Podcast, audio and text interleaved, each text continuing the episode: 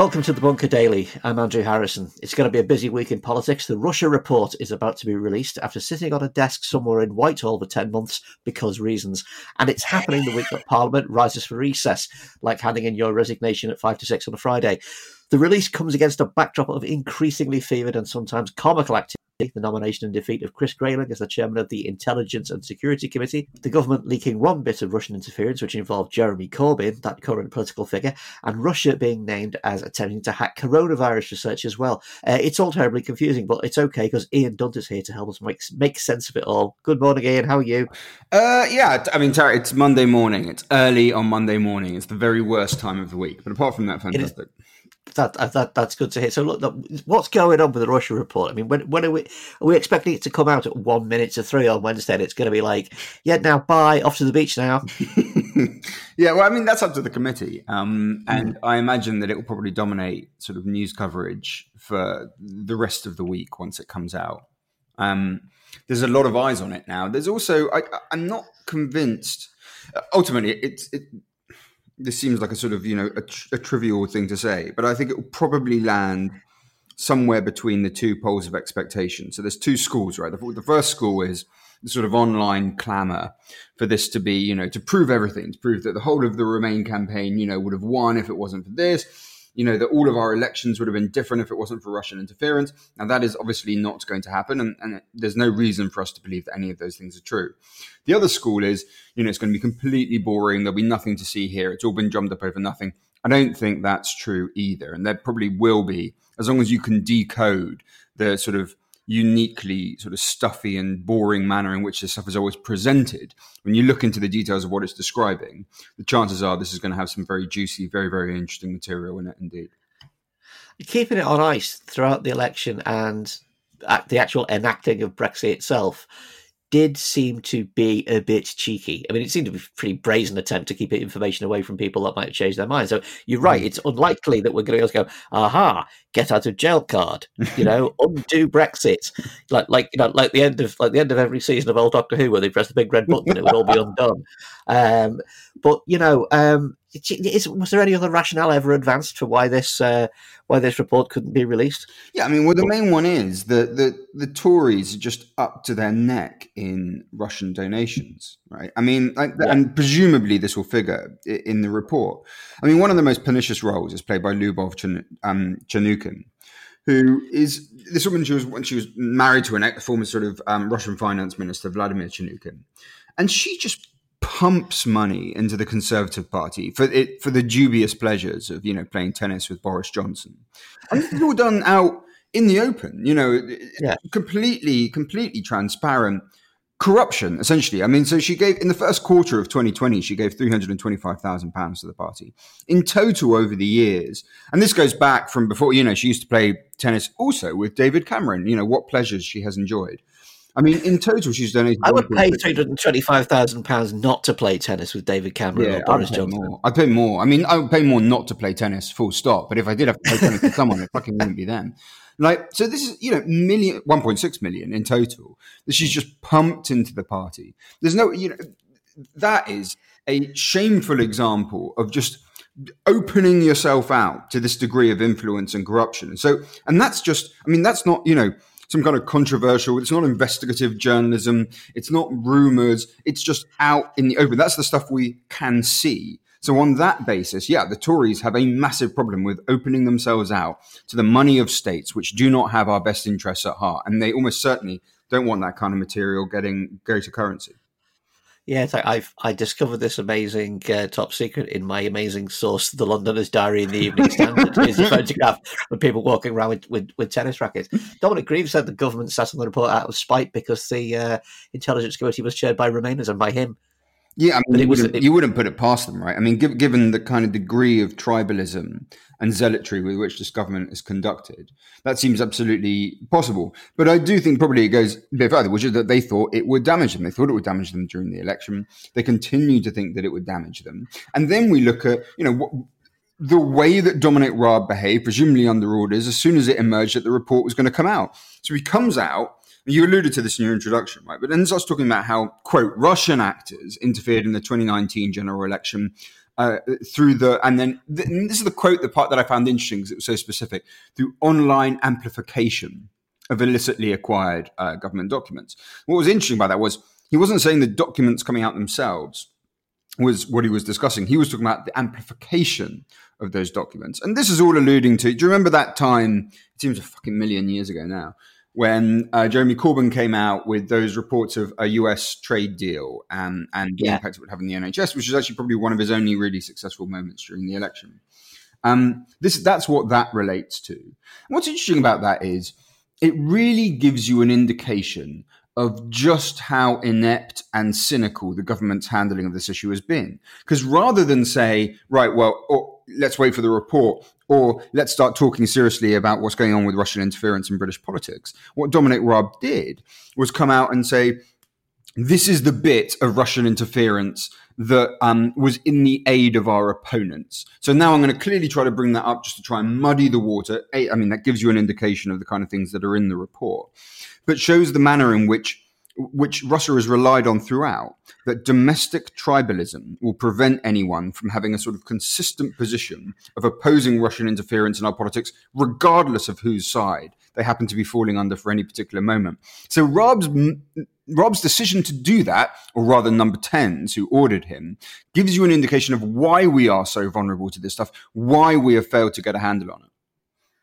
So his case is basically Russia's got Hootsuite. They, they, they, um, uh, it was interesting that the, the Russian ambassador's response wasn't a denial, but to say, I do not see any. I'm not going to try and do the voice. I do not see. I do not see please, any please point. do the voice. I do not see any point in using the subject as matter of interference. I do not see any point in using the subject. As, so basically, not that we didn't do it, but like, well, there was no point doing it this time because you're clearly fucking it up so completely yourselves, chaps. Mm. Um, strong implication that yes, there are uh, subjects which are worth, uh, worthy as, as a matter of interference, and in fact that they do interfere. I mean, the kind of uh, nonchalance with which um, the Russians will will will lie about things we know definitely definitely happened. Um, you know, we've had this on on the on the bunker a couple of times in the in the past week. Both uh, Masha Gessen, uh, you know, actually Masha Gessen and Anne Applebaum and Luke Harding talking about the power lie the lie that's intended to bully, where where I will say something so blatantly untrue that the point is not to get you to believe what I've said, but that you dared to contradict me, or that you're so taken aback mm-hmm. by the the sheer effrontery and uh, you know the sheer insolence that you would utter this absolute mm. untruth. But it's, it's it's basically the lie that bullies, and um, mm-hmm. a, yeah, the fact you you know that you know that classic old you know how many words for snow do the Eskimos have? I mean, you do sort of get to the point where you just think you know how many words for lie do the Russians have because it's such a, an extraordinary um, diversity of mechanisms that are provided by the act of lying. So, I mean, some of them, I mean, very often when you look at the kind of communication that comes out from, you know, Russian embassies, Russian agencies, Russian government, it actually does operate almost exactly the same as internet trolls. This kind of like mocking, ironic, uh, kind of narcissism that you get in order to yeah. discredit official sources of information, in order to provide their own narrative, in order to create the sense of distrust around power. Then you have um, certain lies that they've told at various points. I mean, the, the classic example is um, the lies around. Do you remember um, in the Ukraine when they shot down um, Malaysian Airlines flight MH17? Yes. And with, with, with, sort of with missiles that could only have been secured through Russia, and uh, that was later corroborated by independent reports and by the official inquiry, but was was blatantly the case at exactly that moment anyway. And the Russian lies then, mostly done through their troll farms, weren't really just i mean they, they, were obviously creating a new narrative you know the narrative was you know a russia a story for russia to fall back on. But more importantly than that they just really intended to muddy the water you know just to make it just to sow doubt and discord to provide ammunition to sort of rush to the kremlin's unpaid sort of pro-russian figures in the west just to create that sense that what is dem- what is patently the case is actually questionable. So in all of these things, there's a different thing that is accomplished by lying, and very often multiple things that are that are accomplished by the lie. Chris Grayling is only good at one thing, and that's ruining our podcasts. by doing things after we finished recording. And we had to lose, lose a huge chunk out of Remainiacs last week. Uh, as you went off on one about Chris Grayling uh, becoming the, uh, the, head of the intelligence committee, and then he got totally, totally rolled by Julian Lewis. It's, I mean, it's a great way to uh, lose a bit of a podcast, though. I mean, it, it, it pleased me intensely to lose it in such a glorious way. Well, maybe we'll use it on the, the Remainiacs box set that comes out in 20 years' time or something like that. But what, what does the Grayling episode mean? Because um, putting this, I mean, the, the, the, the widespread stupefaction that this guy could be thought competent for anything whatsoever. I think Nick Cohen described him in the Observer at the weekend as a man who couldn't park a car in an empty field. um, you know, a, a, clearly the the, the the, the, revulsion and bemusement in the Conservative Party was was sufficient that uh, you know Julian Lewis was able to to get together support you know not just from opposition MPs but also uh, within the Conservative Party to, to, to take over the chairmanship of the committee. What does it, what does this whole episode mean? Firstly, what does it say that they're still willing to trust Chris Grayling with anything more complicated than making the toast? I mean, only what we already know, right? Which is, you know, on the broader sense that, you know, there is no degree of failure that, you know, extremely mediocre white men can do in politics that means that they get thrown out. You know, you see Nick Timothy will be sat there with his column, you know, advising people on how to win elections despite having, you know, actually run an election and catastrophically fucked it up.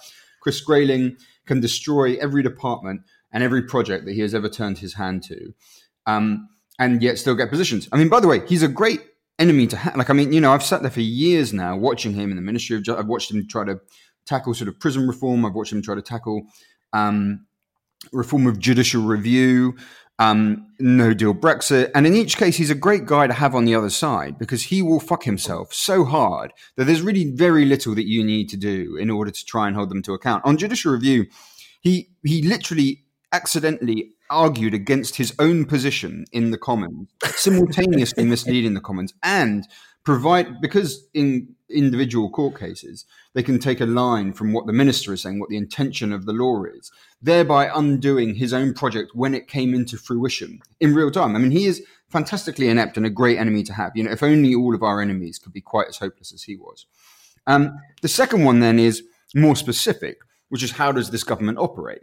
And this is this is something that you learn a lot from from ideologues in any part of the political spectrum. And it happens to be that the ideologues that we've got in charge are on the right, and that's that because they're ideologues and because they prioritize loyalty um, and ideological similarity over competence. When you look at so Karl Popper, you know, influential sort of liberal and, and philosopher of science, would would say like one of the things that open societies do well is not so much oh isn't it wonderful how diverse they are it's that they're more efficient because they put people mm. that are open to falsification in positions where they can challenge things. When things turn out to be wrong, they undo them. That is precisely the opposite of what happens in the kind of society that we're living in now, where you get denoted according to your strength of conviction in what is essentially an article of faith. And that's the kind of storyline that ends you up putting, you know, Chris Grayling in charge of the Intelligence Committee, a sentence that if you ever arrive to it, you must look at the sentence and think, well, we fucked up here. Something's gone terribly wrong if this is the outcome that we've created. Because remember around the time of the election, um, we were crowing as well. Well, at least I'll never see Chris Grayling again. Goodbye, Chris Grayling. And he's fucking back. What What do we know about Julian Lewis? Was he's ERG, isn't he? Yeah, yeah. I mean, look, he's not. You know, this this guy is. He's not. If you sat down with him in the pub, you would not find much that you would agree on. Um, but there are advantages, right? Like the first and yeah, so yeah, by the way, uh, incidentally, on Brexit, incredibly sort of pro Brexit and blah blah blah, and, and wrong on many, many other matters in addition to that. However, he is capable of structured thought. So that alone puts him above Chris Grayling. He um, has an independent mindset. Um, and that does matter. You know, people can disagree with you, but if they're independent minded, especially with a control freak government like this, um, that still suggests that, you know, they're of a higher, fire, uh, a far higher caliber than the person who was there before. Um, he's also really interested in, uh, you know, he has much more experience on security, on intelligence, much more capable of assessing the information that he's given there. And he's interested specifically on these sorts of issues around Russia. And at the moment, what you, one of the things you need are people who are willing to stand up to that degree of intrusion into our politics because the government aren't willing to do it. And very, very many other people in senior positions in British politics have proved that they're not able to do it either. As a Brexiter fanboy, Uh, well, as a Brexit a prime mover, actually, how's he going to feel that he's got a report in his hands that that that is, you know, it's going to taint his favourite project at the very least. It's not going to undo it, as you said earlier. This is not a reset button. Yeah, I mean, I but even... it's going to put sticky fingers all over the project. Yeah, I just don't. I mean, I just. I, I don't think it's too much to ask of people, and I really do mean when I, I'm not doing this in this lazy both sides way, but I really do mean this for basically whatever your politics, you really do have to sign up to this. That regardless of whether you are being advantaged or disadvantaged by any specific act of interference in your country's politics, it is nevertheless intolerable that they are doing it. And we have seen over and over people just fail to make that moral leap. And I mean, they, and I'm afraid, you know, it is happening on all sides, but it, uh, most perniciously, it's happening on the Brexit side. So if you look at, I mean, there's an article in the Mail from yesterday, I think, which is just it, like talking about the Russia report, which is just like a fucking, like a, a stereotype of why this stuff can continue because it talks about the Russia report. It says, oh, there might be stuff around, you know, interference during the referendum. And then within the first sort of, I think it's on par four, the fourth paragraph, it says, you know, well, actually, it looks like they're trying to sabotage Brexit. They have a quote from Arron Banks, because of course, what a crucial person to speak to, saying this is Remainers not being able to accept the result. Immediately followed by a quote from Andrew Bridgen, you know, that neckless wonder going on about exactly the same thing, you know, Remainers won't accept defeat. And you just think, like, just if you could just put your little toys away for one moment and concentrate on the fact that you are being manipulated to say precisely these sorts of things and to act in this way so that we do not deal with the fact that our national security and our internal democracy is currently under threat by the manner in which an, an essentially an opponent foreign power is deciding to interfere with us.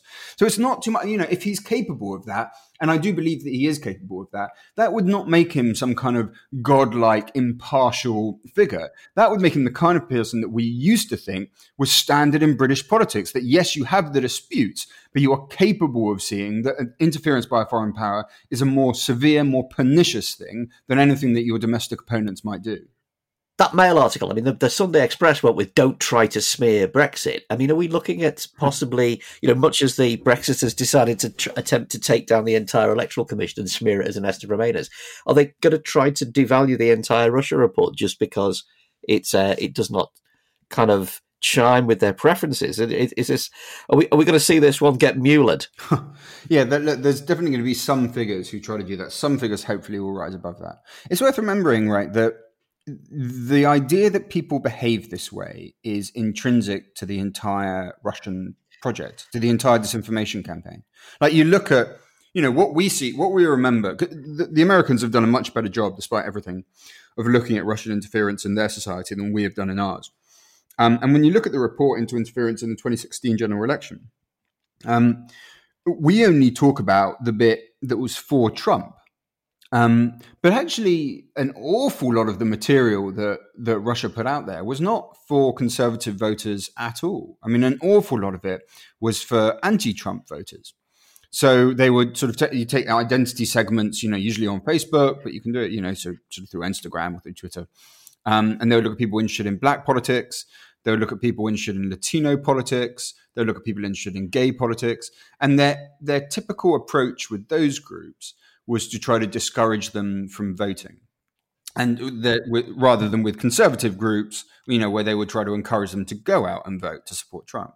Now, you would get plenty of instances. I mean, there was one protest outside of a mosque where there were two different groups that were encouraged to go, one of them to oppose the mosque, one of them to support the mosque.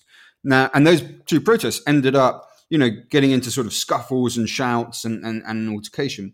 Both of those protests were arranged, were, were organized by Russia within the, as far as we understand it, within the same office. There was plenty of other times where groups that were opposed to each other were being offside, being operated and encouraged from the same actual computer. So all of this is mm. there is an assumption that the Express will come up with that headline. There is an assumption that the Mail will come up with the kind of material that it did over the weekend of saying, you know, this is all to remain a plot because it is on the basis of pre-existing divisions and the stoking up of exacerbated and new divisions that Russian foreign policy in this area operates in the first place. Just finally on the process of the Russia report, is I mean, Parliament rises on Wednesday. is Parliament going to have any time to debate this? Can anything meaningful meaningful come of it? I mean, I, I imagine that there will be some time to do so. That there may not be realistically. Um, but even if I mean there isn't, I mean you can always debate it later. I, I have to say I, I don't think we're in an advanced enough stage with actually having a realistic process over these issues that the parliamentary debate matters as much as it should. I mean, the main thing needs to be the public debate, and that ultimately, because of the timetables you alluded to, is, is pretty much where we are. Because ultimately, you do have a government with a big majority. You do have a government which doesn't want to address this stuff.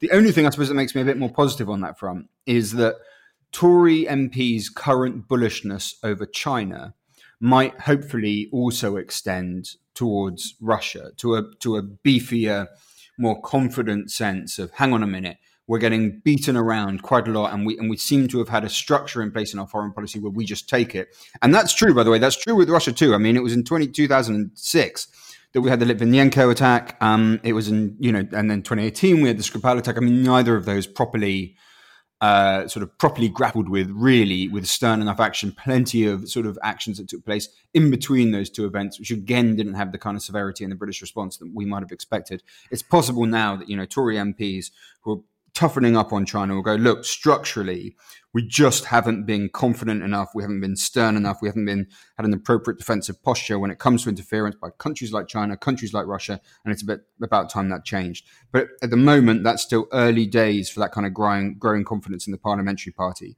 So regardless of whether it falls within the timetable or not, I expect a lot of the really meaty public debate on this and any kind of significant changes that could happen to happen through the general social debate rather than what's going on in Westminster.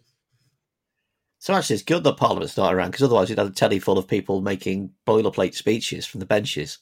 And now, because they won't be there, it can be talked about properly maybe, on maybe. podcasts. Yeah, exactly, exactly. It's a boon for us, at least. Absolutely. Well, the the Russia report is definitely going to be part of this week's podcasting fun, both on the bunker and on the maniacs. And you're on both of them, so you're oh, going to have to like do a lot of reading around here. there we go. Get get brushing up on it. Ian, thank you for thank you for uh, talking to me, uh, and I'll we'll we'll see you in the middle of the week. Listeners, remember there's a new Bunker Daily on Mondays, Tuesdays, Thursdays, and Fridays. The main panel podcast goes out on Wednesdays, and you can get it early and without adverts, plus smart bunker merchandise when you back us on Patreon, the crowdfunding platform. Search Patreon Bunker Podcast to find out how you can do that. Thanks for listening, Ian. Thanks for talking to me. We'll see you soon. Cheers then. Bye bye.